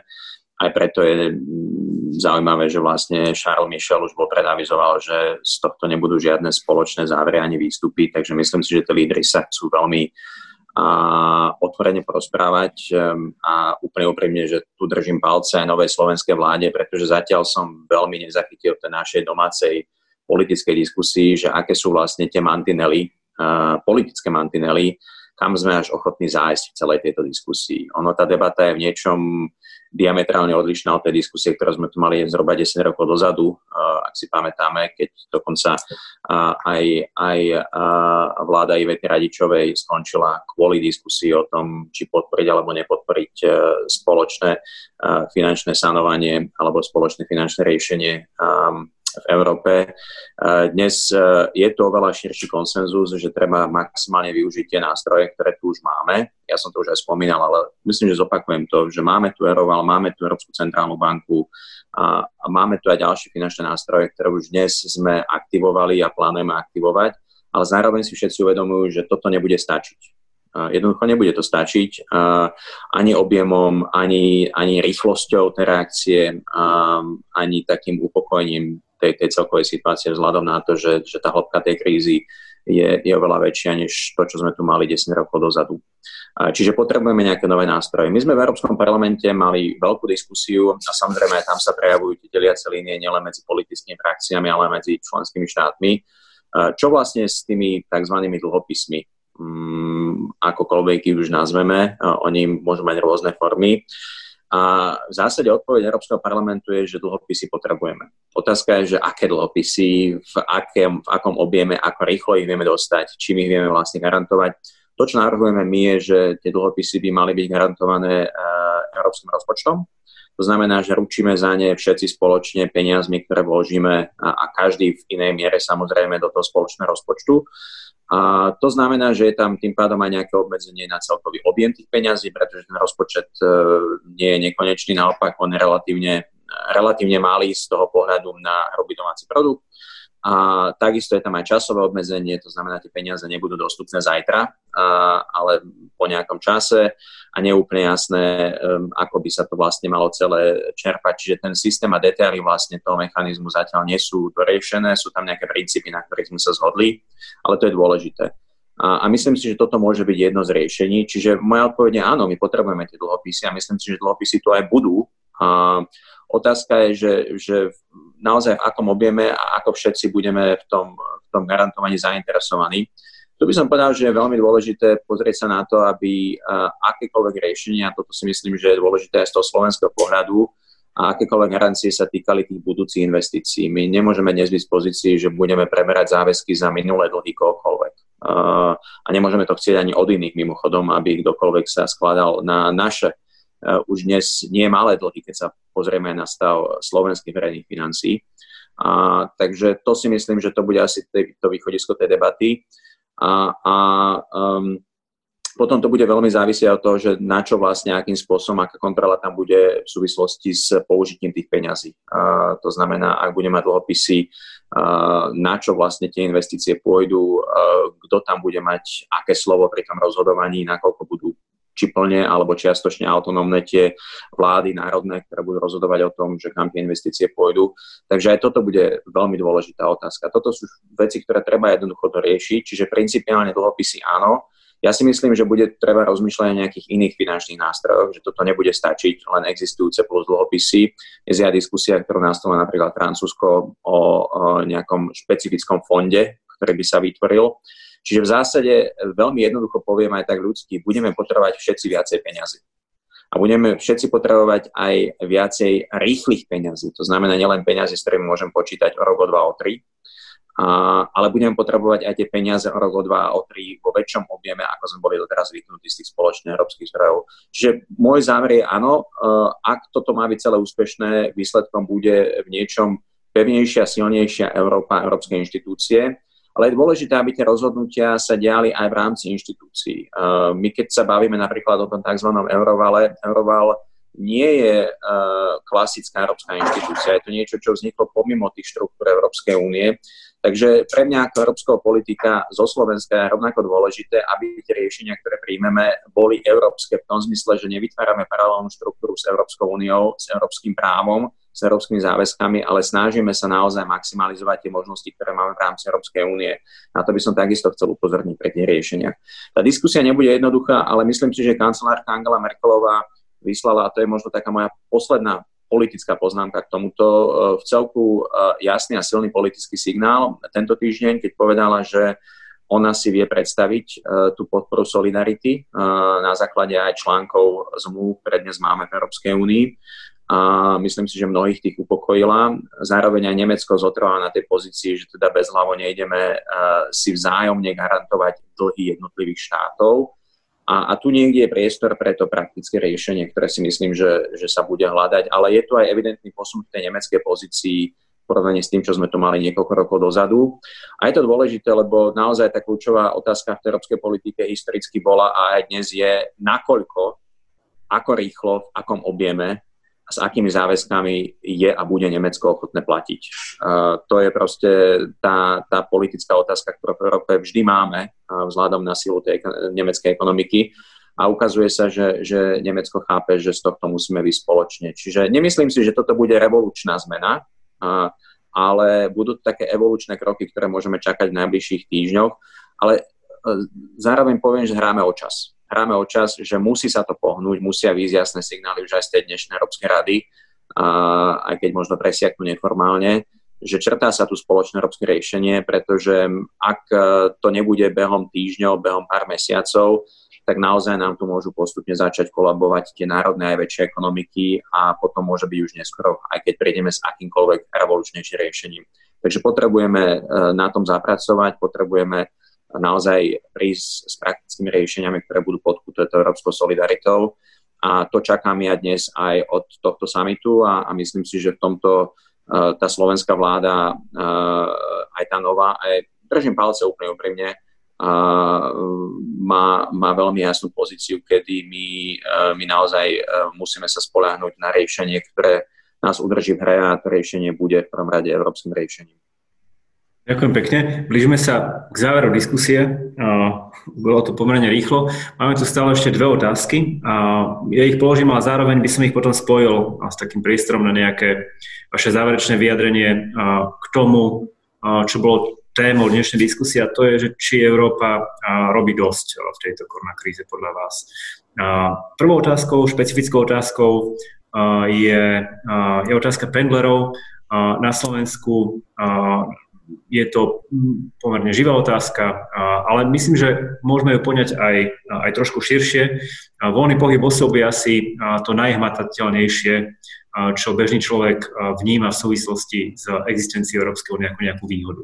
Neexistencia vnútorných hraníc, možnosť žiť v jednej krajine a pracovať v krajine inej je, je veľkým benefitom, ale pomáha zároveň aj európskej ekonomike No a práve preto asi uzavretie hraníc e, v tejto koronakríze vyvolalo takú veľmi citlivú reakciu. A možno bolo aj koreňom e, tých tvrdení, že Európa nerobí dosť, alebo že, že Európa je problém a nie, nie súčasť riešenia.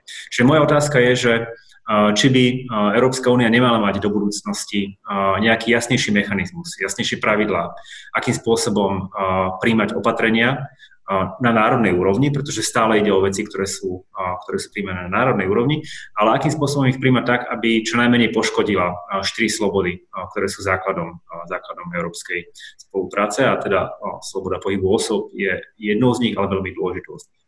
Druhá otázka, ktorá tu zaznieva, je otázka financovania záchranných opatrení cez vlastne nový dlh, cez, cez peniaze, ktoré získajú štáty na finančných trhoch. Slovensko v tomto nie je výnimkou, keďže krajiny Európskej únie už dnes príjmajú opatrenia možno na úrovni niekoľkých percent, viac ako 5 percent spoločného HDP. Je zrejme, že sú to peniaze, ktoré budú musieť získavať a, a snažia sa získavať formou, formou nového dlhu.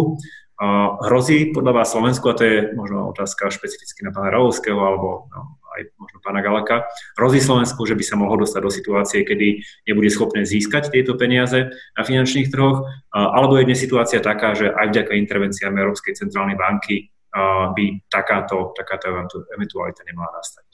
Navrhujem ísť teraz v opačnom poradí ako na začiatku, čiže začneme pánom Relovským, pán Galek, pán Bilčík. Nech sa páči. Dobre, začal by som možno tým, tým dlhom.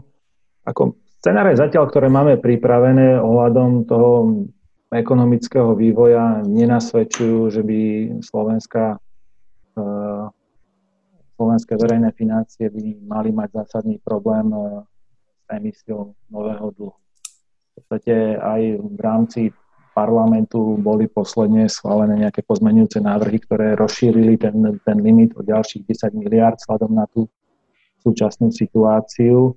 A zároveň aj e, nástroje Európskej centrálnej banky, tie posledné rozhodnutia stimulovali dostatok likvidity do ekonomiky na to, aby sa práve tie jednotlivé členské krajiny dokázali vysporiadať s tým nejakým krátkodobým výpadkom v likvidite. Zatiaľ my to vnímame ako postačujúce. Samozrejme, ten vývoj, ten vývoj dôsledne monitorujeme, ale momentálne nevidím e, zatiaľ nejaký signifikantný problém, že by niektoré krajiny mali problém e, vyslovene prefinancovať svoje. Boli samozrejme pri tých aukciách aj pri slovenských posledných také nejaké e, možno otázky, že či je to postačujúce. Je treba povedať, že v podstate v apríli bol splatný, boli splatné dlhopisy v relatívne veľkom objeme a tam bolo potrebné sa zásobiť a zároveň vnímame e, tie opatrenia, ktoré teraz prichádzajú zo strany vlády, e, sú finančne relatívne nákladné aj nielen z hľadiska toho nejakého objemu, ale podstate krajina zažíva aj výpadky na spotrebe a tým pádom platí sa menej daní a to všetko samozrejme je finančne náročné na, na verejné financie. Čiže z tohto hľadiska tá potreba tej likvidity tu je ale zatiaľ je to, je to v tých intenciách, že je to zvládnutelné pri tých scenároch, ktoré, ktoré momentálne hm, Ďakujem pekne. Pán štátny tajomník. Myslím, že v otázke tých financií sa dostatočne vyjadril pán Hlovský a dovolím si iba potvrdiť to, že sme v mimoriadnej situácii, ktorá si vyžaduje mimoriadne riešenia, hlavne okamžité riešenia Zrejme tie obete budeme počítať potom, ako táto celá kríza odoznie. Samozrejme, mali by sme mať vždy aspoň tu niekde vzadu v hlave taký, taký, ten, taký ten výkričník, že pozor, lebo nežijeme dnes, ale budeme žiť aj v budúcnosti. Spolieham sa naozaj v tomto na všetkých ľudí, ktorí každý počítajú tie peniaze, dopady, tie možnosti, ktoré tá Slovenská republika má, že k tomu pristupuje dostatočne zodpovedne aj z pohľadu tej udržateľnosti e, toho celého systému aj po kríze. Čo sa týka tých e, pendlerov, toto je, toto je možno, že vec, ktorá ešte pred pár rokmi sa dotýkala aj mňa samotného, pretože tiež som bol zamestnancom, alebo som robíval v tom pohraničí. Mm, takisto viem, že aj jeden váš kolega má podobnú situáciu a rieši ju Musíme si ale povedať, že to opatrenie, ktoré dnes máme, alebo ktoré má byť zavedené, je mimoriadne prísne na úrovni Slovenskej republiky, že sa nie jedná o nejaké koordinované opatrenie na úrovni celej Európskej úrovni. Samozrejme obmedzuje to veľmi výrazným spôsobom tú slobodu pohybu osôb. Do akej miery je opodstatnené, asi ukáže, alebo preukáže najmä tá budúcnosť a ten vývoj, ďalší vývoj, tá krivka tých ochorení, toho nárastu. Samozrejme, do, ako podľa tých posledných vyjadrení, nejaké tie preukazovanie, testovania tých pendlerov na nejakej mesačnej báze je finančne náročné, v niektorých prípadoch dokonca nemožné, pretože keď si vezmeme susedné Rakúsko, tam sa takéto dokonca individuálne vyšetrenia nedejú. No a na druhej strane tu máme aj tú situáciu, alebo tú polohu Bratislavy, ktorá je priamo na hraniciach s Rakúskom, s Maďarskom. Máme tu Viedeň, v podstate sme naozaj najbližšie, máme dve, pokiaľ ja viem, najbližšie susediace hlavné mesta v rámci sveta. A toto všetko ovplyvňuje priamo aj tú ekonomiku a priamo ovplyvňuje aj ten pohyb tých jednotlivých zamestnancov. Takže treba k tomu určite veľmi citlivo pristupovať a bolo by zrejme vhodnejšie, ak by sa všetky tieto opatrenia skôr riešili na úrovni Európskej únie, ako ich takto individuálne sprísňovať. Chápem aj to, že Slovensko má v tomto veľmi dobrú pozíciu, pretože máme veľmi nízky um, počet tých ochorení, ale aj vzhľadom tej situácii špecifickej slovenskej by sme tomu mali aj uh, inak pristupovať. Ďakujem pekne. Vlado Dulčík. Ďakujem pekne. No, bolo tam viacero otázok. Ja možno začnem od tých e, bezprostredných a potom sa zaposunul takým tým väčším európskym. Tá otázka tých pendlerov, to je niečo, čo sme pocitovali aj, aj v médiách v ostatnom čase veľmi intenzívne.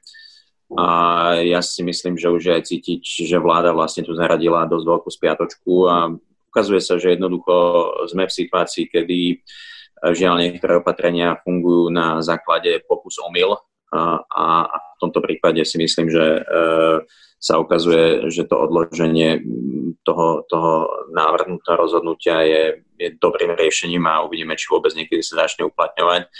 A je veľmi dôležité, aby um, myslím si, že všetci sme nejakým spôsobom dnes uh, a rozumeli tomu, že toto je výnimočná situácia a aj takéto návrhy sa môžu objaviť, eh, ktoré sú chybou a potom je dôležité tú chybu aj priznať a, jednoducho skúsiť sa aj vyhrávať v budúcnosti.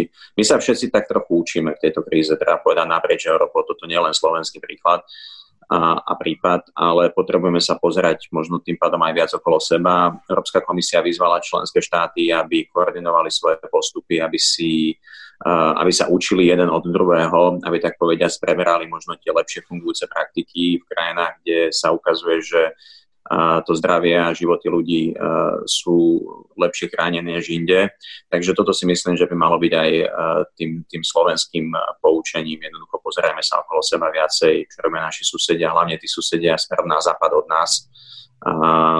Rakúsko, Česko, samozrejme Nemecko je to veľmi dôležité, pretože e, potrebujeme sa všetci od druhého učiť a zároveň potrebujeme tie kroky koordinovať. Ja súhlasím, tá Bratislava je veľmi špecifická, my sme tu na rozhraní troch krajín a je veľmi dôležité, aby sme koordinovali akékoľvek zásadnejšie opatrenia, pretože to bude potom súvisieť aj s uvoľňovaním toho šengenského priestoru, e, čo je v životnom záujme Slovenska. Dnes je dobré, že máme tie zelené pruhy, to znamená tovar prúdi, ale potrebujeme rozbehnúť aj pohyb, pohyb ľudí postupne a, a pohyb služieb. To bude trvať samozrejme, musí to byť bezpečné, kontrolované a možno budeme zaraďovať e, nejaké vyššie prevodové stupne a potom postupne aj spiatočku, lebo zistíme, že sa to nedá hneď.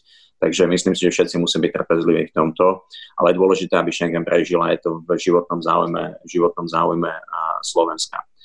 A trošku širšie by som povedal k tej otázke, že čo vlastne môžeme robiť uh, preto, aby Európska únia bola lepšie pripravená a na takéto krízy, respektíve lepš- lepšie akcie schopná chrániť tie štyri slobody. To bola vlastne tá, tá, tá kľúčová otázka. No, a ja napríklad si myslím, že nás čaká naozaj veľmi dôležitá debata v najbližšom čase, keď toto akutné obdobie krízy odznie o budúcnosti Európy. My konec koncov máme v pláne diskutovať tzv. počas tzv. konferencie budúcnosti Európy o tom, čo by sme mali meniť v Európskej únii.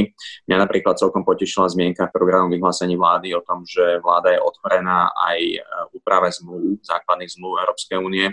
To dlhým, dlhé roky bola v podstate taká, taká otázka, ktorú nikto nechcel veľmi nejakým spôsobom posúvať, že áno, sme pripravení toto urobiť. Takže myslím si, že nás potenciálne čaká podstatnejšia diskusia o tom, ktorá by mohla viesť aj k nejakým zmenám základného práva Európskej únie.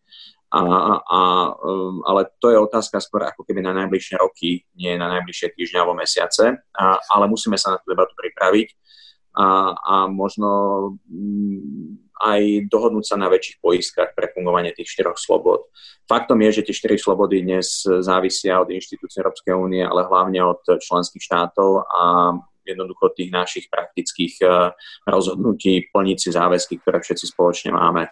Takže dnes sa potrebujeme spoľahnúť na to, že ten európsky inštinkt naprieč eh, členskými štátmi bude silný, preváži a to nám pomôže potom udržať eh, Schengen, vzájomný obchod, a celkovo ten priestor slobody v Európskej únie pri živote. A, a do budúcnosti naozaj je to potom na tej politickej diskusii počas tej konferencie o budúcnosti Európy a prípadne aj nejakých ďalších zmenách, ktoré z tohto vyplynú. A treba takisto sledovať, to je posledná poznámka, tie neformálne dôsledky tých krízových opatrení, pretože tie často potom majú veľký dosah na to, ako funguje tá praktická politika, napriek tomu, že povedzme zmluvné základy nezmeníme. Hej, my dneska máme Euroval a nemuseli sme zmeniť uh, podstatným spôsobom to fungovanie základného práva. Takže vieme byť veľmi vynaliezaví v Európe. Uh, z môjho pohľadu je dôležité, aby tá vynaliezavosť nešla podstatným spôsobom nad rámec tých existujúcich pravidiel, aby proste tam nebol priestor, že či členské štáty ako keby môžu robiť uh, viac v mene Európy, ale pritom to bude ich vlastný prospech. Uh, toto je strašne dôležité a, a na to budeme musieť dozerať aj my z Európskeho parlamentu. Uh, a už dnes sa o to snažíme, takže pracujeme akokoľvek je to náročné na ďalku. A ja ďakujeme za túto príležitosť. Máme paralelné zasadnutie výboru LIBE, kde práve diskutujeme s komisárom Reindersom o situácii v Poľsku, ktorá je náročná aj z toho pohľadu, že Polsko by malo mať budúci mesiac prezidentské voľby a aj otázka, či a za akých podmienok sa uskutočnia. Aj vzhľadom na to, že máme pandémiu, máme obmedzenie na voľný pohyb občanov, takže riešime veľmi praktické veci, ktoré presne súvisia s touto základnou slobodou, ktorá je aj otázkou toho, ako fungujeme v politike ako občania. Takže ubezpečujem vás, že budeme na to dohliadať a budem sa tešiť na ďalšie príležitosti o tom diskutovať. Ďakujem veľmi pekne. Jednou z výhod virtuálneho života je, že môže byť vedený paralelne na viacerých frontoch. Takže ďakujem aj za účasť na tejto diskusii. Čiže náš čas sa naplnil. Ďakujem našim panelistom, ďakujem pánovi, pánovi Branislavi Ralovskému z Národnej banky Slovenska, a pánovi Karlovi Galekovi, štátnemu riadobníkovi Ministerstva hospodárstva Slovenskej republiky a pánovi Vladimirovi Bilčíkovi, poslancovi Európskeho parlamentu za stranou spolu, členovi frakcie EPP. Um, ďakujem našim poslucháčom, účastníkom, divákom, ktorí sa zapojili otázkami do tejto diskusie. A opäť pripomínam, že, že jej záznam bude zverejnený, čiže môžu si ho pozrieť ďalší ľudia. Keď v polovici 14. storočia udrela na Taliansko morová rana, tak skupina ľudí sa odobrala kde si na vidiek a v talianskej renesančnej vile si rozprávala príbehy, ktoré sa stali potom neskôr Decameronom. Obávam sa, že náš príspevok, príspevok tohto, tejto našej diskusie k európskej nehmotnej kultúre nebude až taký veľký, ale dúfam, že napriek tomu sme aj týmto prispeli možno k nejakému budovaniu európskeho konsenzu na tom, že, že v konečnom dôsledku akákoľvek kríza Európu zasiahne je vždy ľahšie a jednoduchšie rýchlejšie, efektívnejšie prekonávať ju spolu, ako prekonávať ju každý, každý o samote, nejakými čisto národnými riešeniami. Čiže ďakujem vám za diskusiu. My budeme v diskusiách v podobnom formáte pokračovať. Ďalšia sa uskutoční už zajtra, tentokrát na, na trochu inú tému, skôr zahraničnú politickú tému. Bude uviesť moja kolegyňa Lucia Jar. Ešte raz ďakujem a, a prajem všetko dobré. Dovidenia. Dovidenia, ďakujem pekne. Ďakujeme, dovidenia. Dovidenia.